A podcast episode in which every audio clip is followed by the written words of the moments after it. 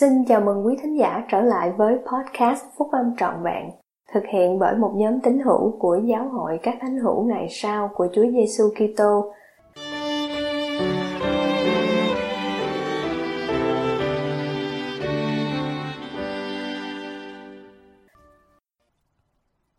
Tiền thập phân, một lệnh truyền cho ngay cả người nghèo túng. Bài của anh cả Lynn G.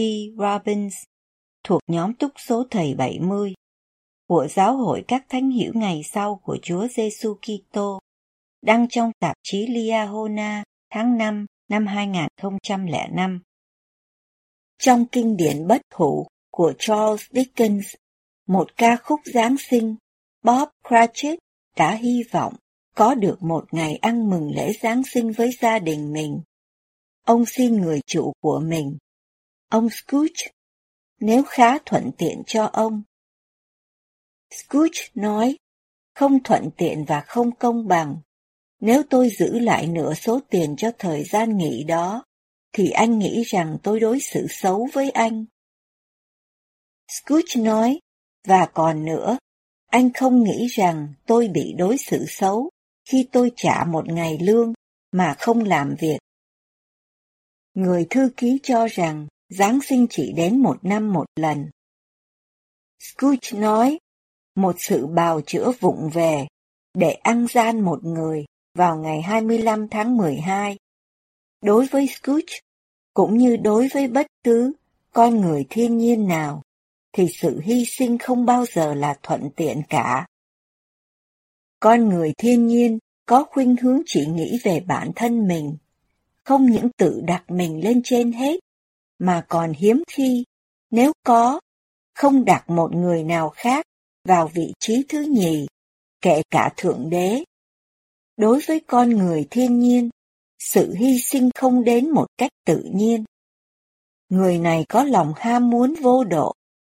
Những cái gọi là nhu cầu của người này dường như luôn luôn nhiều hơn lợi tức của người ấy, đến nỗi mức đủ dùng, không bao giờ có thể đạt được cũng giống như đối với Scrooge, người keo kiệt. Vì con người thiên nhiên có khuynh hướng thu tóm hoặc tiêu thụ mọi thứ, nên Chúa đã truyền lệnh một cách khôn ngoan cho dân Israel phải hy sinh, không phải là con vật cuối cùng và tồi tàn nhất trong đàn gia súc, mà là con vật đầu lòng trong đàn gia súc không phải là những trái còn lại trên cánh đồng, mà là những trái đầu mùa. Ngay từ lúc ban đầu, sự hy sinh chân thật đã là đặc điểm của người trung tín. Trong số những người không hy sinh thì có hai thái cực. Một là hạng người giàu có tham lam mà sẽ không hy sinh, và hạng người kia là người nghèo khó cơ cực mà tin rằng mình không thể hy sinh. Nhưng làm thế nào các anh chị em có thể yêu cầu một người nào đó đang thiếu ăn phải ăn ít hơn? Có một mức nghèo nàn nào đến nỗi sự hy sinh không nên được đòi hỏi, hay một gia đình nghèo túng đến nỗi việc đóng tiền thập phân không còn là cần thiết nữa không? Chúa thường giảng dạy bằng cách sử dụng những hoàn cảnh cực đoan để minh họa một nguyên tắc Câu chuyện về người đàn bà quá ở thành Sarepta là một ví dụ về sự nghèo khó cùng cực được sử dụng để giảng dạy giáo lý mà sự thương xót có thể cướp đoạt công lý. Thật ra, sự đo lường đúng thật hơn về sự hy sinh không phải là điều mà một người ban phát để hy sinh, nhưng là điều mà người hy sinh để ban phát. Đức tin không được trách nhiệm nhiều khi có thức ăn dồi dào, như khi không có thức ăn. Trong những giây phút hiển nhiên này, cơn khủng hoảng không tạo ra một cá tính, mà phát hiện ra cá tính. Cơn khủng hoảng là sự thử nghiệm. Người đàn bà quá ở thành Sarepta, sống trong thời kỳ của tiên tri Eli, mà qua lời ông, Chúa đã giáng xuống nạn hạn hán lên trên xứ trong ba năm rưỡi nạn đói lan tràn dữ dội, đến nỗi nhiều người cuối cùng đã gần kề cái chết. Đây là hoàn cảnh mà trong đó chúng ta thấy người đàn bà quá. Chúa phán cùng Eli, người đứng dậy đi đến Sarepta. Kìa, ta đã truyền cho một người quá bộ ở thành ấy, lo nuôi ngươi. Điều thú vị là Eli đã không được phán bảo đi đến thành Sarepta cho đến khi người đàn bà quá và con trai của bà sắp chết. Chính trong hoàn cảnh cùng cực này, đối diện với sự chết đói, mà đức tin của người đàn bà ấy sẽ được thử thách.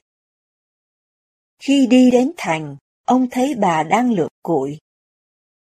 Bèn kêu mà nói rằng, ta xin ngươi hãy đi múc một chút nước trong bình để cho ta uống.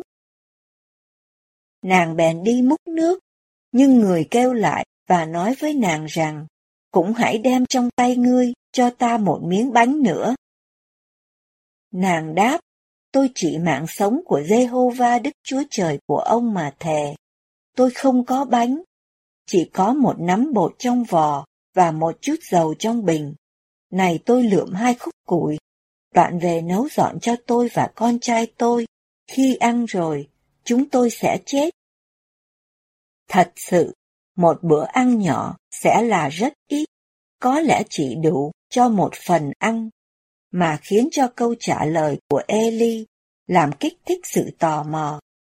Chúng ta hãy nghe thêm, nhưng Eli tiếp rằng, chớ sợ chi, hãy trở về, làm y như ngươi đã nói. Xong trước hết, hãy dùng bột ấy làm cho ta một cái bánh nhỏ. Vậy thì điều đó dường như là ích kỷ, không những hỏi cho miếng bánh đầu tiên, mà còn có thể là miếng bánh duy nhất không?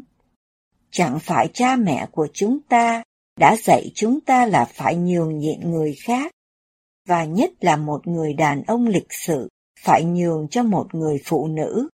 Huống hồ một người đàn bà quá, đang đói khát sao? Sự chọn lựa của người ấy như thế nào?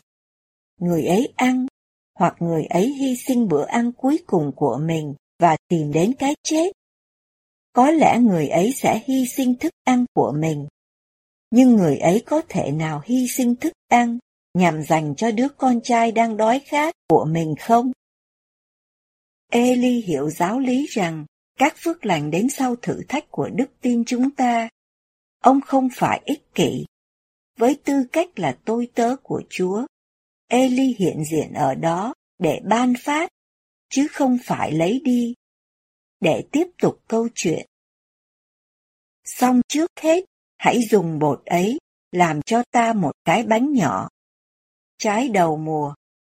Rồi đem ra cho ta. Kế sau ngươi sẽ làm cho ngươi và cho con trai ngươi. Vì Jehovah Đức Chúa Trời của Israel phán như vậy, bột sẽ không hết trong vò, và dầu sẽ không thiếu trong bình, cho đến ngày Đức Giê-hô-va giáng mưa xuống đất. Vậy, nàng đi và làm theo điều Eli nói. Nàng và nhà nàng luôn với Eli ăn trong lâu ngày. Bột chẳng hết trong vò, dầu không thiếu trong bình, y như lời Đức Giê-hô-va đã cậy miệng Eli mà phán ra.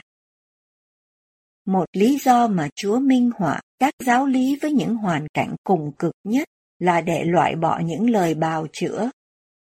Nếu Chúa kỳ vọng rằng ngay cả người đàn bà quá nghèo nhất cũng phải đóng tiền của mình, thì làm sao tất cả những người khác có thể thấy rằng không tiện lợi hoặc không dễ dàng để hy sinh? Không có một giám trợ, một người truyền giáo nào do dự hoặc thiếu đức tin để giảng dạy luật thập phân cho người nghèo khó. Cái tình cảm về việc họ không có đủ khả năng đóng tiền thập phân, cần phải được thay thế bằng câu họ không thể không đóng tiền thập phân. Một trong những điều đầu tiên mà một vị giám trợ phải làm để giúp người nghèo là yêu cầu họ đóng tiền thập phân. Giống như người đàn bà quá, nếu một gia đình túng thiếu quyết định phải đóng tiền thập phân hoặc ăn, thì họ phải đóng tiền thập phân. Vị giám trợ có thể giúp họ với thức ăn và những nhu cầu cơ bản khác cho đến khi họ trở nên tự túc Vào tháng 10 năm 1998, trận bão Mitch tàn phá nhiều vùng ở Trung Mỹ. Chủ tịch Gordon B. Hinckley đã rất quan tâm đến các nạn nhân của thiên tai này. Nhiều người trong số họ mất tất cả, thức ăn, quần áo và đồ đạc trong nhà. Ông đã đi thăm các thánh hiểu ở trong các thành phố San Pedro Sula và Tegucigalpa, Honduras và Managua, Nicaragua. Và giống như vị tiên tri Eli yêu dấu đã nói với người đàn bà quá đang đói, sứ điệp của vị tiên tri ngày nay trong mỗi thành phố cũng tương tự như thế. Phải hy sinh và tuân theo luật thập phân. Làm thế nào các anh chị em có thể yêu cầu một người nào đó đang túng cùng phải hy sinh? Chủ tịch Hinley biết rằng những kiện thức ăn và quần áo mà họ nhận được sẽ giúp họ sống qua cơn khủng hoảng. Nhưng mối quan tâm và tình yêu thương của ông đối với họ còn vượt qua điều đó. Cũng như sự viện trợ nhân đạo là quan trọng, ông biết rằng sự trợ giúp quan trọng nhất đến từ Thượng Đế, chứ không phải từ con người. Vị tiên tri đã muốn giúp họ mở rộng những cửa sổ của thiên thượng như đã được Chúa hứa trong sách Malachi. Chủ tịch Hingley đã dạy họ rằng nếu họ chịu đóng tiền thập phân thì họ sẽ luôn luôn có được thức ăn để dùng.